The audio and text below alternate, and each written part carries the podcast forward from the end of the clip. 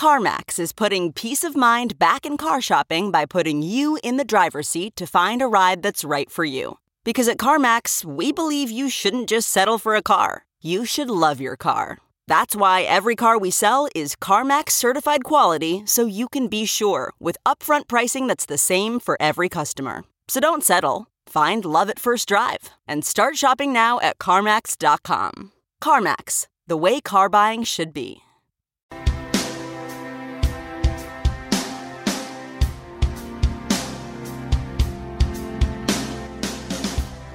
For the better part of the last decade, science fiction finally evolved from a niche genre into a mainstream staple. And while many people are familiar with the so called fathers and grandfathers of genre, the women who have been instrumental in creating and shaping the nerdverse have largely gone unrecognized until today. I'm Preeti Chhibber, and this is Sci Fi Wire Fangirls Forgotten Women of Genre, a podcast where we tell the stories of the women who helped some of the most famous fantasy worlds become a reality.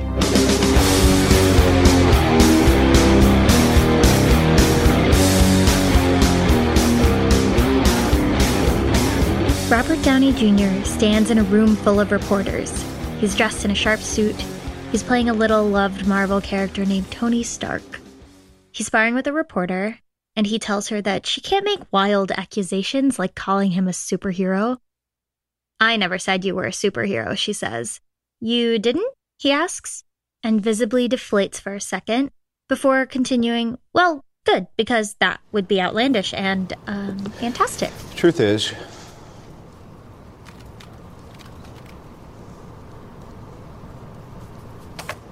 I am Iron Man. Iron Man broke out onto the scene in 2008, pulling Marvel out of its financial funk and cementing a new, gigantic way to make films.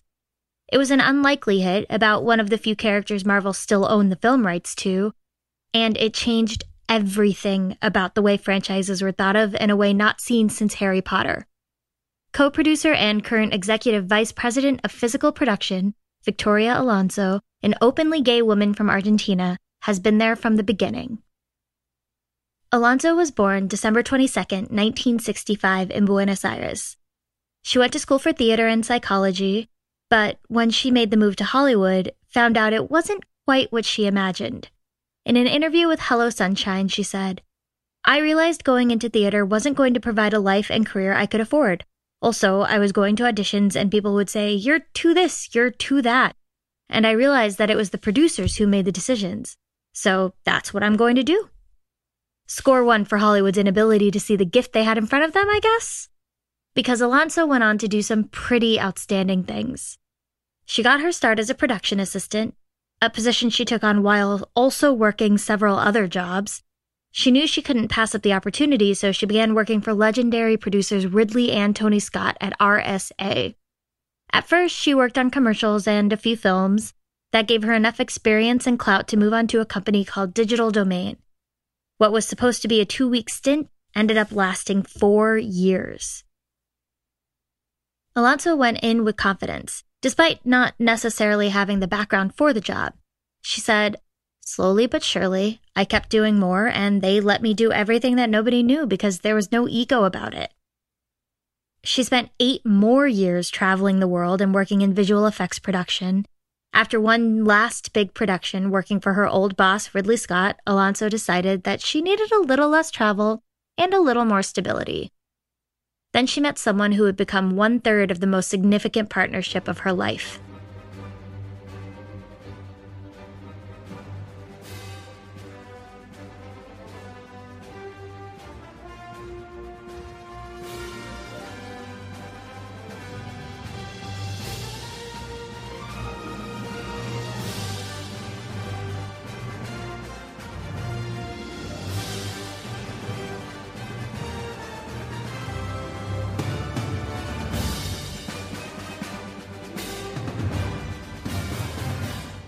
It was 2005. Superhero movies were being defined by darkness and angst and gravel voices, and were being created by studios with no ties to the comic book industry.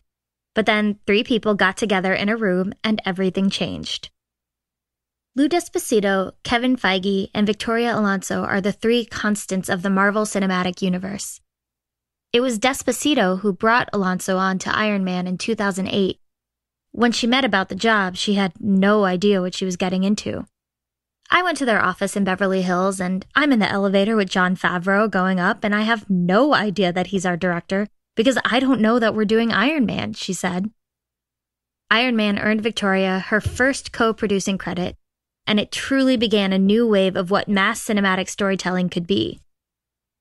Within four years, Alonso had three more Marvel movies under her belt as co producer, but it was 2012's ambitious Avengers that brought on her first executive producer credit in 2013, she said to HispanicExecutive.com, That was the biggest story we've done to date, as well as our riskiest.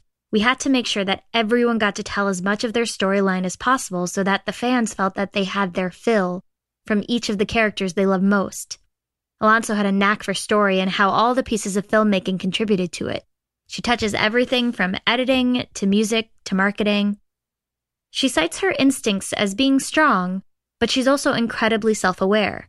Again, to Hello Sunshine, she said, I have learned over the years that when it comes to story, when it comes to score, I do need more time to understand the thread far longer than I do when it comes to visuals or sound. If I'm in the edit bay, it takes me a little longer to thread point A, B, and C all together. Where if we're looking at images, I'm very quick to say, the balance of those colors is cringing for me, or the shape of that ship looks like an egg. Or if I'm in sound, it's very easy for me to say, no, no, no, no. It shouldn't be the cutting sound of a knife. It should be the sliding sound of water on cement. That self awareness extends to her position and what she represents at Marvel Studios, as she explained to the BBC. I think if you're a woman, it's very difficult to not be aware that you are a minority anywhere. Although we are 51% of the population, somehow we seem to be um, outside of many rooms. And in filmmaking is very, very clear, uh, uh, whether it was on set or in post production or in pre production. It's I, I consistently was one of the very few, if not the only woman in the room. Despite being one third of the creatives who helmed the MCU, Victoria is a vocal critic of the studio's slow embrace of traditionally marginalized communities. I think we haven't represented the Latin community in general, Alonso continued, speaking to the BBC. I think that's something we have to do better. I'm Latin. I can tell you that I'm longing for that. The gay community has not been represented whatsoever. I'm gay, so I can tell you that I would long for that. I think we haven't represented the Asian community well. I think we've had some representation, but it's minimal, and we would like to represent that in a big way. And speaking to Hello Sunshine about female voices, she said, They're captured seldomly, slowly, and consistently. We've had a progression from having one female character to more, from having one white female character to black, Asian, Hispanic. We've had a chance to slowly pepper our diversity consistently, but it's not to the parity that I wish we had with the male characters. In 2015, after the release of 11 Marvel movies under her watch, Alonso was promoted to Executive Vice President of Physical Production, one of the few women to hold the position. She acts as a mentor for women coming up in the business and makes sure to support women in her field. In an interview with VivaVelToro.com, she said, The strength is in being who you are, hands down. That's what makes you different. That's what you bring to the table. But when you go to that table, you sit at that table, not on the side, not behind. You sit at the table and own it. That's it. I own it every time I sit at that table. I don't make an apology for being there. If I'm at the table, that means somebody decided I should be here. So I am here. That's what they do.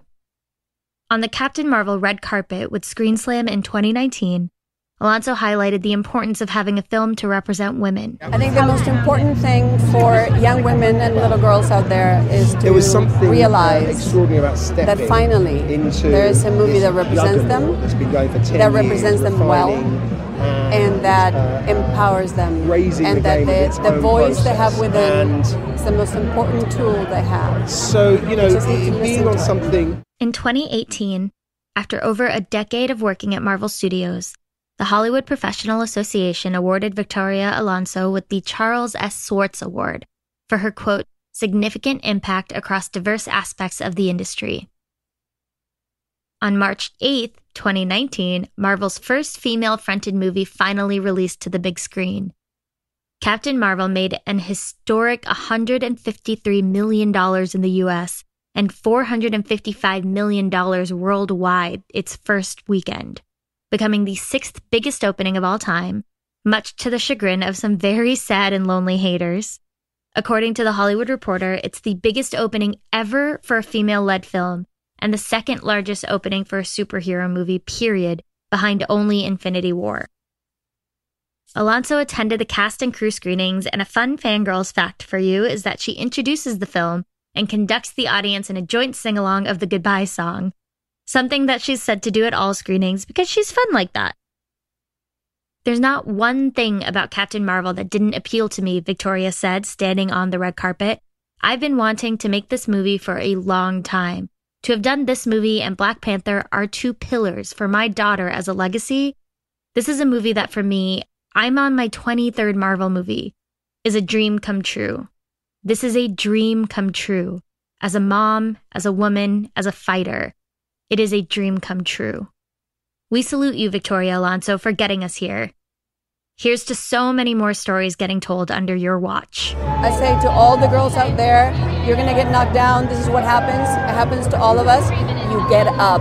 Get up and go get it.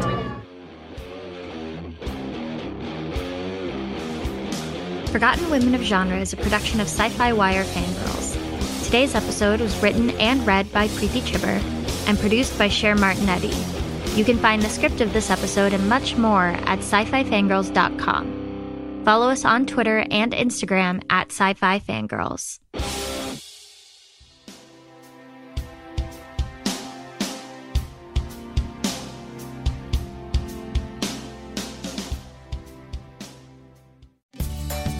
Have you ever wondered how to say good morning in Italian? Or what is goodbye in French? You can ask Alexa. Just say, What is happy birthday in German? Or how do you say hello in Japanese? Do you want to know how to say I love you in Spanish? Ask Alexa and start learning a new language today.